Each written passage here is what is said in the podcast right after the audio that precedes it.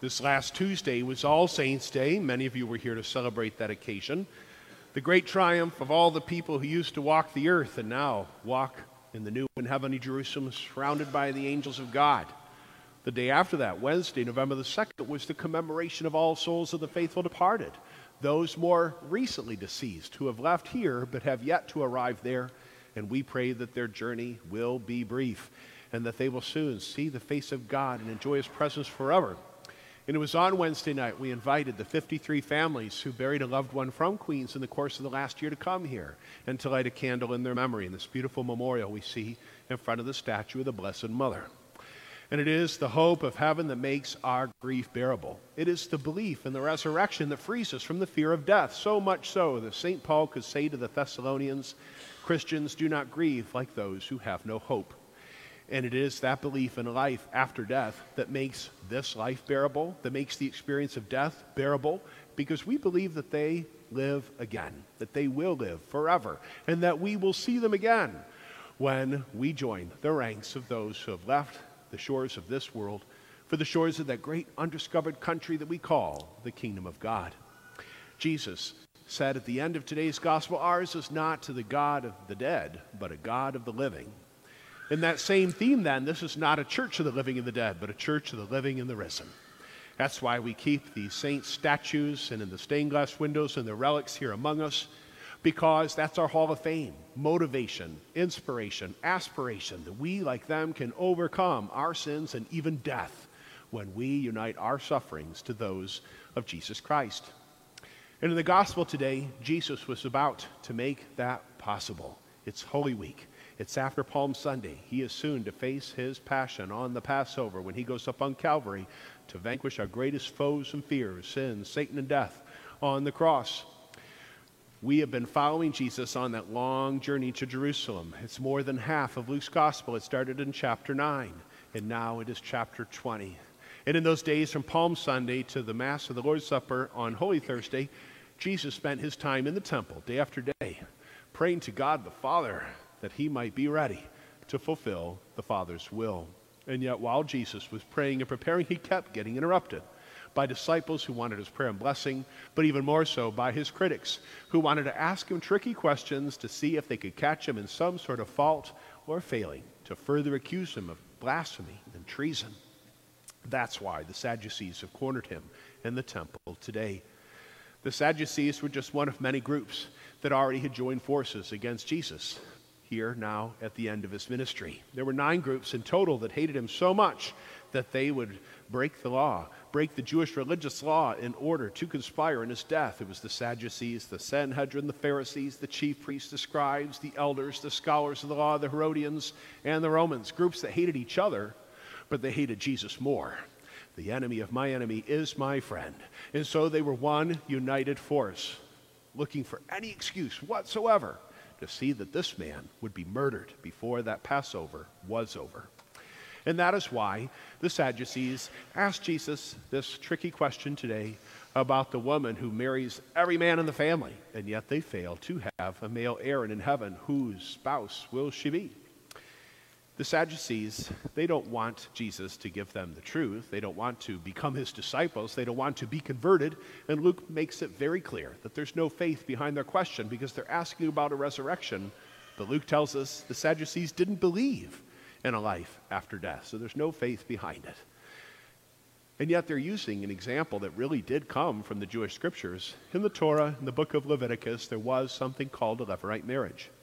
Before Jesus, before the Messiah, before the resurrection, in Judaism, the only way a man believed he could live on after death is if he had a male heir to carry on the family name. There's people that still feel that way today. And thus, this situation where the man dies. His wife, the widow, has no children. The brother is obliged to take the widow into his home and try to raise up a child for his brother, to carry on his brother's name, not his own. And thus they go through the ranks of all these men. Uh, who knows what's wrong with this lady? But all seven brothers die, and nobody has a child, and then she dies. Thus the question. But as is often the case, Jesus doesn't answer their question because he could care less about their faithless skepticism. Instead, he uses this as a chance to talk about what happens after death, what he has come to Jerusalem to do, to open heaven's gate. He talks about the earthly institution of marriage compared with the heavenly state that all of us hope to enjoy. He said, Only in this world are people marrying and given in marriage until death or divorce do us part, as it were. But Jesus speaks of the life of the blessed. In heaven, there is no marriage because all of us are totally in union with God. And that's what earthly marriage is meant to prepare us for. In the devotion, commitment, service of sacrifice that spouses make for each other and parents for their children, that's preparing all of us to be totally focused on the love of God, where we will need nothing more and we will want nothing else once we get where we are going. It was that hope of heaven that was going to give Jesus the strength to do what he came to Jerusalem to do.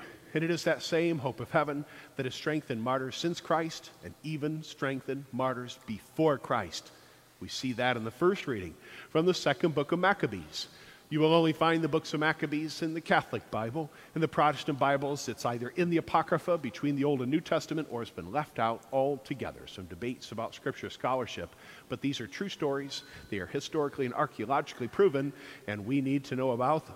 What is the history behind the Maccabees? It makes more sense when we consider the thousand years before the coming of Christ. 1000 BC, there was one Israel. A century later, it was split in two by the sons of Solomon in a civil war the northern kingdom of Israel, the southern kingdom of Judah. And from that point on, and until the coming of the Christ, there was only war, bloodshed, exile, foreign occupation, and division for God's chosen people. They were occupied by the Assyrians, the Babylonians, the Persians, the Macedonians, the Seleucids, the Greeks, and then the Romans. We're pausing today in the book of Maccabees at 170 BC and Israel and Judah were occupied by the Seleucid Empire, today parts of Iran and Iraq. And the Seleucid king was Antiochus Epiphanes IV, who, like the pharaohs of Egypt or the emperors of Rome, believed himself to be a living God and wanted other people to treat him like one. But he worshiped the gods of the Greek pantheon, all of them Zeus, Apollo, uh, Athena, Poseidon, you name it. And he was determined that in his kingdom, everyone was going to revere him as a god, and everybody was going to practice all the customs of the Greeks that he admired so much. The Hebrews had to stop speaking Hebrew and learn Greek. Grown men had to cover up the mark of their circumcision. They could no longer observe Jewish rituals for the newborn children and have them circumcised. They had to abandon their Jewish faith and they had to practice all these pagan beliefs from the Greek pantheon that Antiochus Epiphanes kept introducing to them the worst abomination. He ransacked the temple in Jerusalem, God's dwelling place among his people. And he did it to finance armaments for his soldiers so they could go invade more lands. But then he desecrated the temple further in the Holy of Holies. Uh, there's a large 50 foot tall curtain that separated the rest of the temple from the Holy of Holies where the Ark of the Covenant was. And it's where the altar of sacrifice was. And on that holy altar, King Antiochus placed a statue of Zeus breaking the first and the second commandment and expecting all the people to break those commandments along with them. Most people did because they realized that their lives were on the line, but there's always a few who will resist. Not everyone will do what earthly kings tell them to. And thus it was the Maccabees, a Hebrew word for a hammer. Mattathias, his son, Judas Maccabeus, and other brave souls refused to give in to this pagan king's cravings, and they resisted even to the point of death. Their revolt would last for 33 years.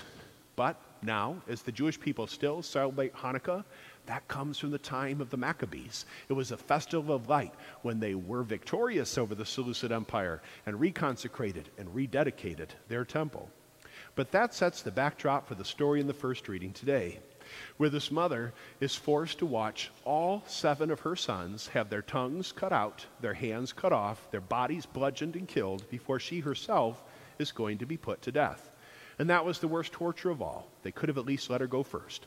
But instead, she has to watch every single son that she loved more than herself be murdered. Why? Because they wouldn't eat pork. And we say, what's the big deal? I had bacon this morning. Some of you are going to have some after this Mass.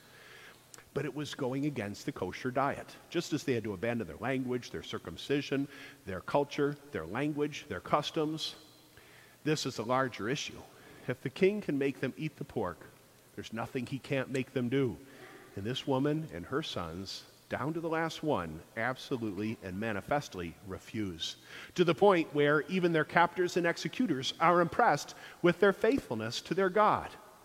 And why were they this strong? Why were they able to withstand it?